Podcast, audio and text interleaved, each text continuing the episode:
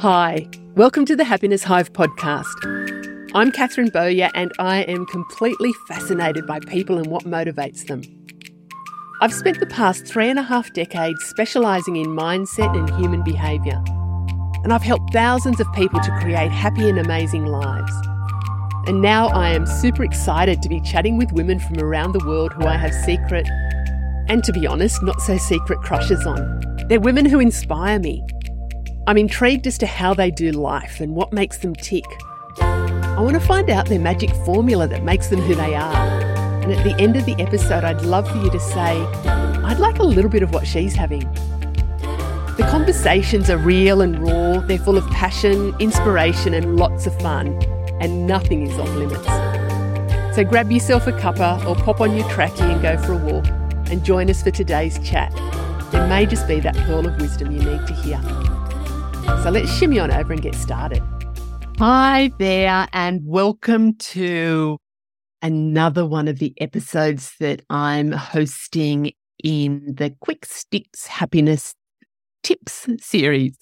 So these are short little um, episodes where I'm sharing some bite sized practical tips and insights into just different areas of life. And I'm inspired by things that are going on in my life, things that are going on in my clients and people that I know their lives that kind of just trigger like, oh, that could be a useful little thing to talk about. So it's about whether you're just seeking a, a mood lift or helping to reduce any stress or just a quick pick me up. So this is just a dash of positive positivity. So short, sort of 10, 15 minute little episodes that we've got of the podcast. And today's episode is about the art of recharging.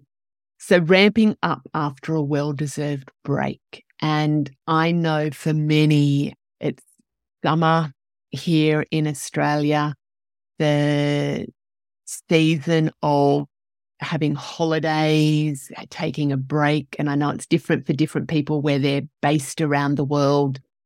And you might be listening to this at another time in the year after having a break, because not everybody takes their their break at during the the holiday season here in Australia. I know a lot of people don't. A lot of people choose to work through this time and then they take their break when it's not so busy with others. So, and I quite often, when I'm working with people, and I felt like this myself as well, that when I've had this beautiful break, and we've already talked about the the how to slow down. So hopefully you've got into the groove of slowing down.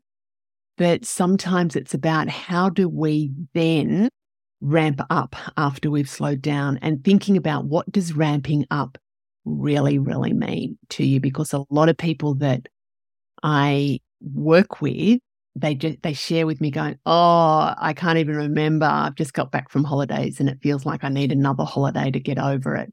I don't, I can't remember what it feels like to be refreshed. I've come back to work and there's all this stuff waiting for me and they're just into this crazy busy as though things haven't even changed. So I think it's a really good idea to do a reset.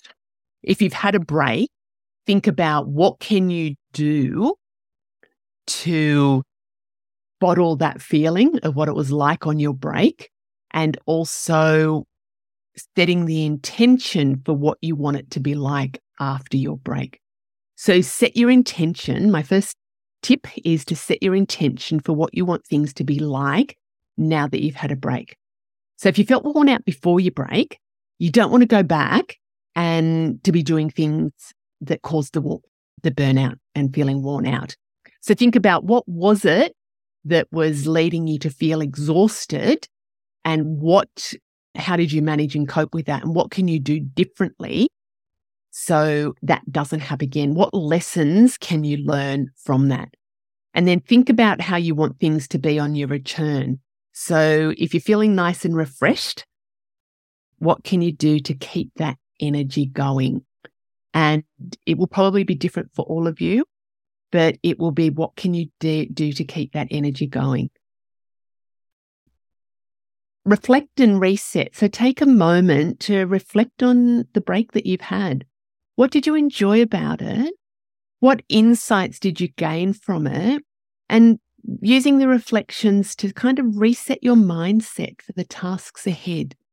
That what can you do differently so you won't feel as exhausted? What what are you in control of? What can you do? What can you influence? And what do you have no control of?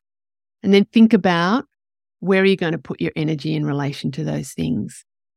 And really thinking about having a mindful return after your break. So ease back into your routine gradually.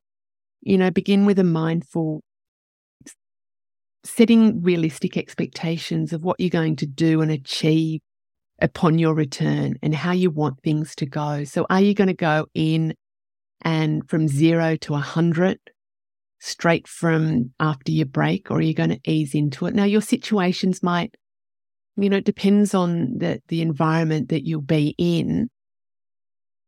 But just think about if you were feeling worn out and were feeling exhausted. A lot of people that I've spent time with, when I ask them how they're going, they just go, Oh my God, I'm just exhausted. I'm exhausted. It's going, Oh, it's interesting. What, what, where's that exhaustion coming from?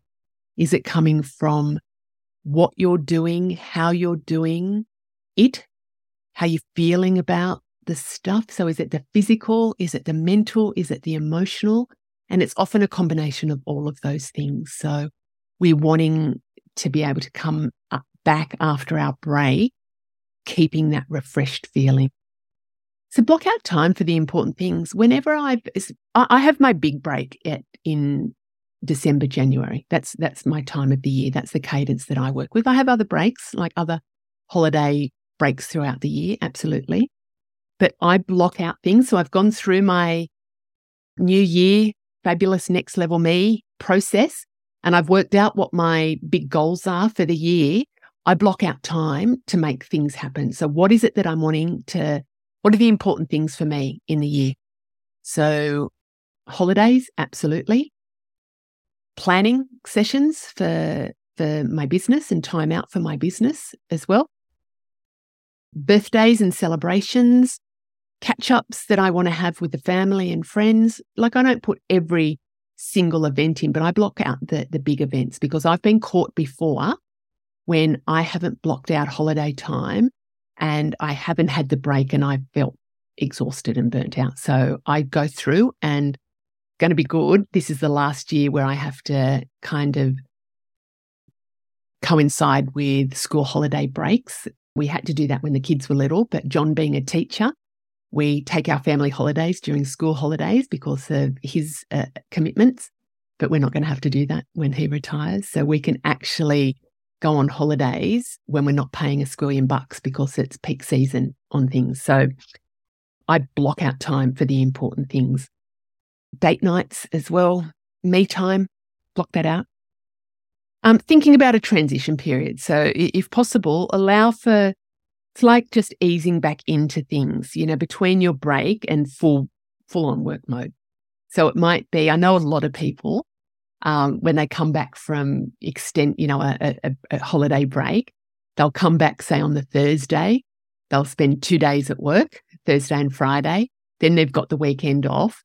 Then they're back at work again on the Monday. So they're easing into it. I think that's actually a very clever strategy. But however works for you, like your work might not allow that and the type of work you do might not allow that. But I think that's actually really good. One of the other things I think about is my work rhythm. So, what's good and sustainable rhythm for me? Do you like being crazy busy? Do you, and what's sustainable? As I've said in previous episodes, I'm busy, but I am very discerning about where I choose to be busy. I'm not just doing it I'm not just rushing into things anymore because it was like, oh, it felt like an exciting thing to do. I'm very discerning about where I'm, where my busyness is going and what it's actually producing. But what's sustainable? There's a lot of people that being busy 24 7, like, actually, that's not what I wanted to say, but, you know, for whatever your work day commitment is or your work and weekends, it's not sustainable to be busy 100% of the time. So, thinking about what your work rhythm is, what your energy level is, and how can you work with that and not against that. You know, when are your peak energy times? And then can you plan tasks and activities around them? I, I absolutely can for the most part in my world. My energy levels are at the highest earlier in the day. I'm a I'm an early early early to rise.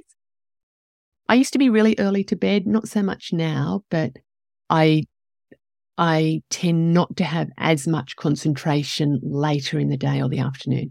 I certainly can concentrate then, but I choose if I'm doing something that takes a lot of my thinking, I am better off doing that in the morning around that. And there was also something else that I was going to say, but that's gone out of the, you know, peak energy times, plan tasks and activities around them.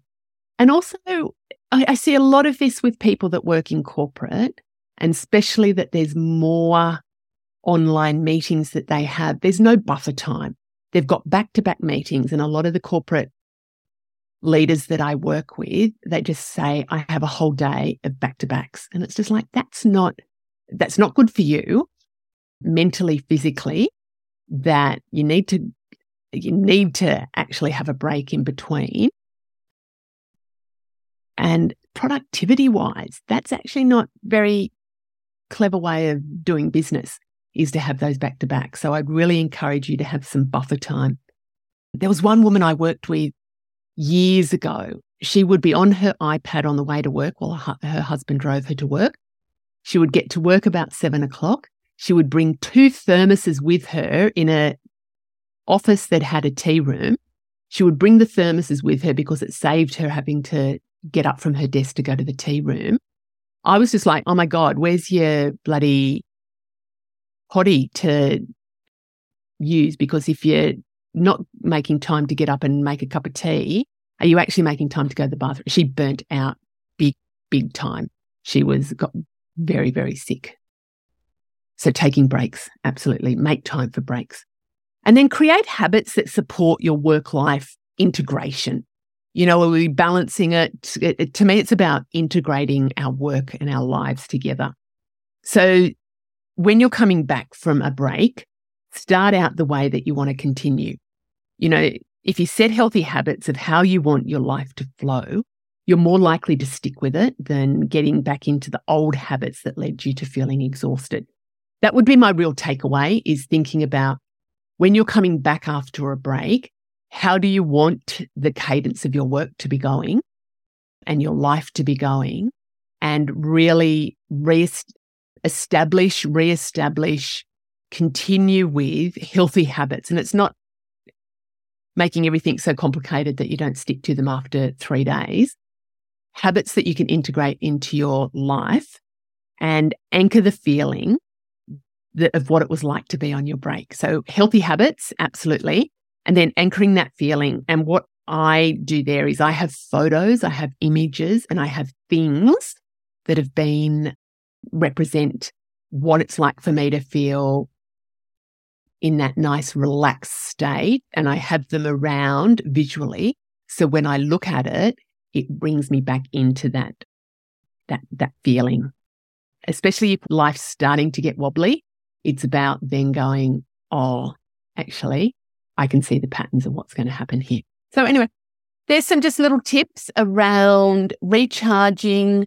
So revamping after you've had that well deserved break and then setting a kind of sustainable way that you can continue. So you sure take more breaks, have a have a fantastic, well deserved break, but don't go into the break being absolutely exhausted. If you want more tips, you can sign up to the Happiness Hive newsletter where I do share just some other fabulous tips about living your best and most fabulous life. So if you found this tip useful, I'd love for you also to share your comments, to rate and review. That would really help. I would love that. Hugs, happiness. See you later. Thank you for listening.